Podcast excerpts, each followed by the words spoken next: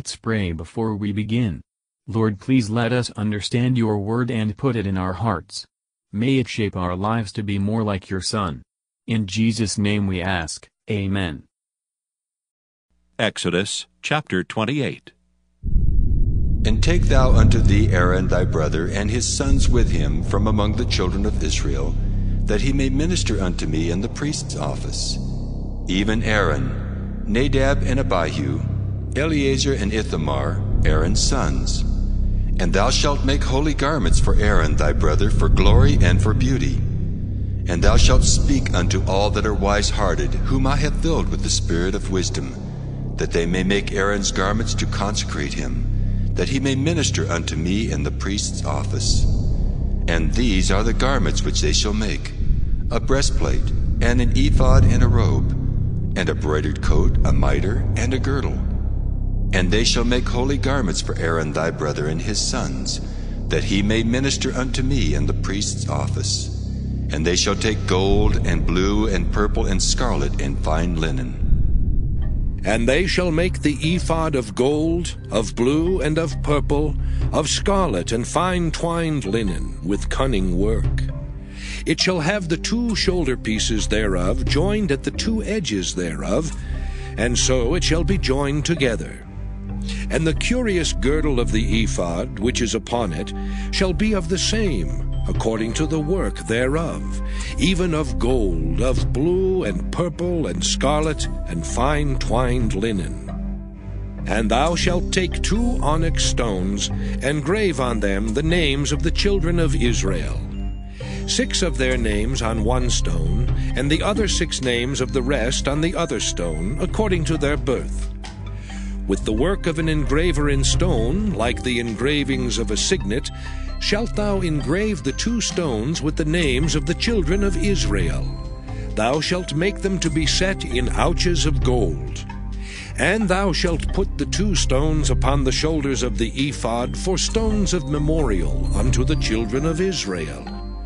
And Aaron shall bear their names before the Lord upon his two shoulders for a memorial. And thou shalt make ouches of gold, and two chains of pure gold at the ends. Of wreathen work shalt thou make them, and fasten the wreathen chains to the ouches. And thou shalt make the breastplate of judgment with cunning work. After the work of the ephod thou shalt make it of gold, of blue, and of purple, and of scarlet, and of fine twined linen shalt thou make it. Foursquare it shall be, being doubled. A span shall be the length thereof, and a span shall be the breadth thereof. And thou shalt set it in settings of stones, even four rows of stones. The first row shall be a sardius, a topaz, and a carbuncle. This shall be the first row.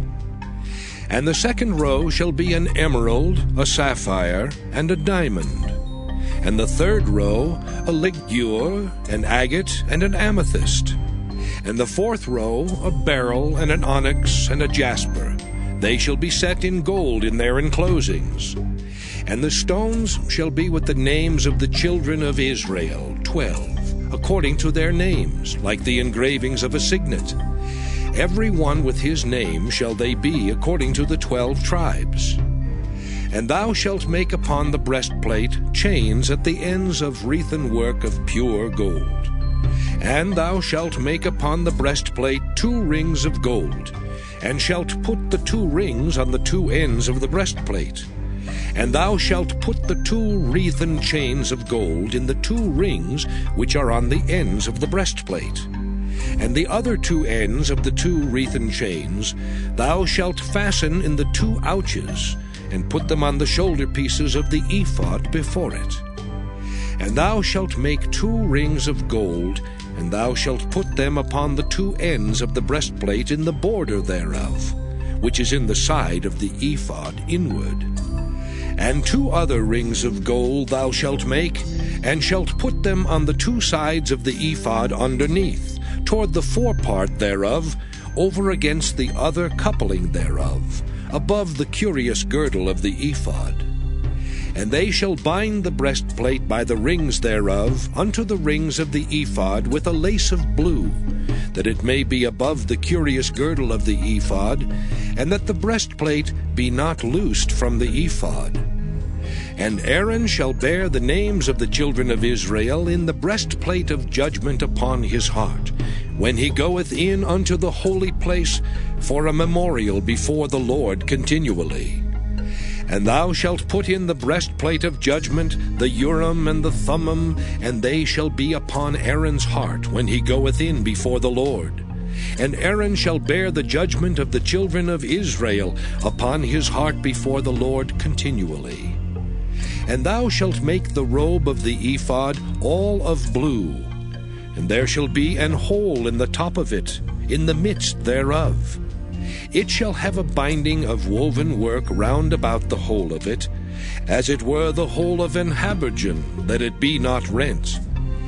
And beneath upon the hem of it thou shalt make pomegranates of blue, and of purple, and of scarlet, round about the hem thereof, and bells of gold between them round about. A golden bell and a pomegranate, a golden bell and a pomegranate, upon the hem of the robe round about and it shall be upon Aaron to minister. And his sound shall be heard when he goeth in unto the holy place before the Lord, and when he cometh out, that he die not. And thou shalt make a plate of pure gold, and grave upon it, like the engravings of a signet, Holiness to the Lord. And thou shalt put it on a blue lace, that it may be upon the mitre, upon the forefront of the mitre it shall be. And it shall be upon Aaron's forehead, that Aaron may bear the iniquity of the holy things which the children of Israel shall hallow in all their holy gifts.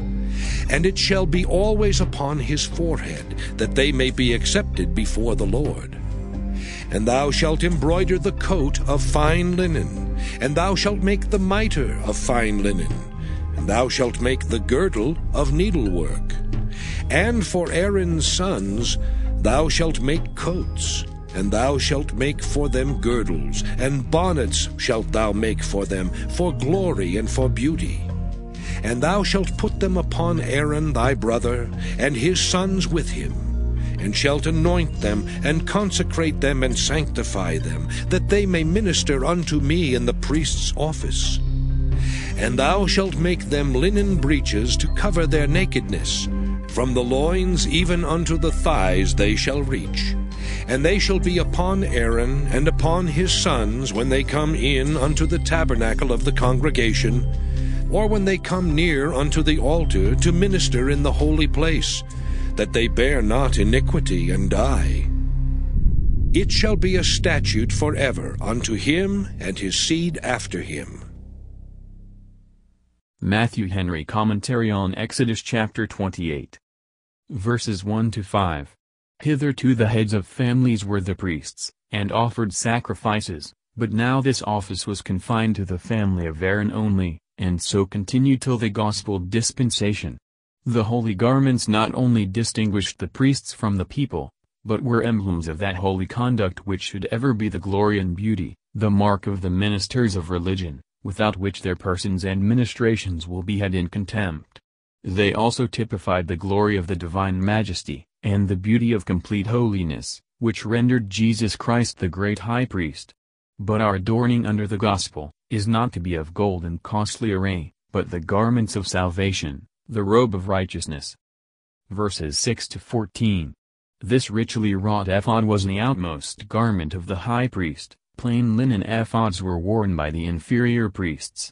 It was a short coat without sleeves, fastened close to the body with a girdle. The shoulder pieces were buttoned together with precious stones set in gold, one on each shoulder, on which were engraven the names of the children of Israel. Thus Christ, our high priest, presents his people before the Lord for a memorial. As Christ's coat had no seam, but was woven from the top throughout, so it was with the ephod. The golden bells on this ephod, by their preciousness and pleasant sound, well represent the good profession that the saints make, and the pomegranates the fruit they bring forth. Verses 15 to 30.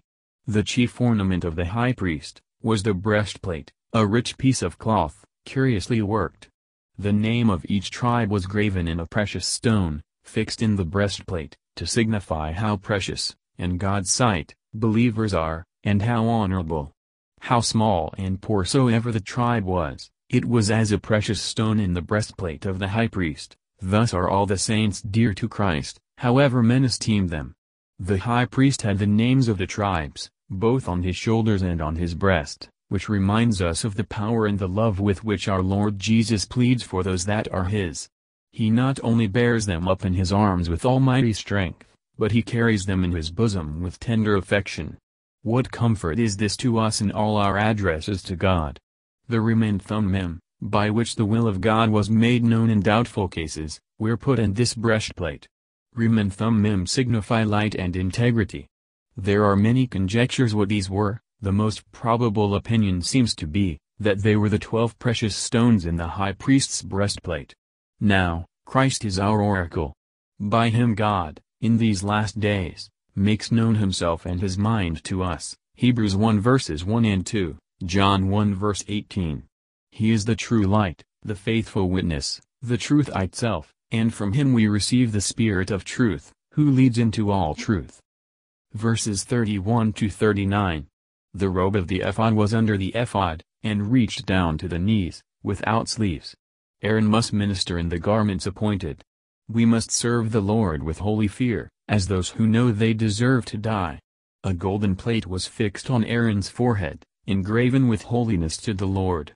Aaron was hereby reminded that God is holy, and that his priests must be holy, devoted to the Lord. This must appear in their forehead, in open profession of their relation to God. It must be engraven like the engravings of a signet, deep and durable, not painted so as to be washed off, but firm and lasting, such must our holiness to the Lord be. Christ is our high priest, through him sins are forgiven to us, and not laid to our charge.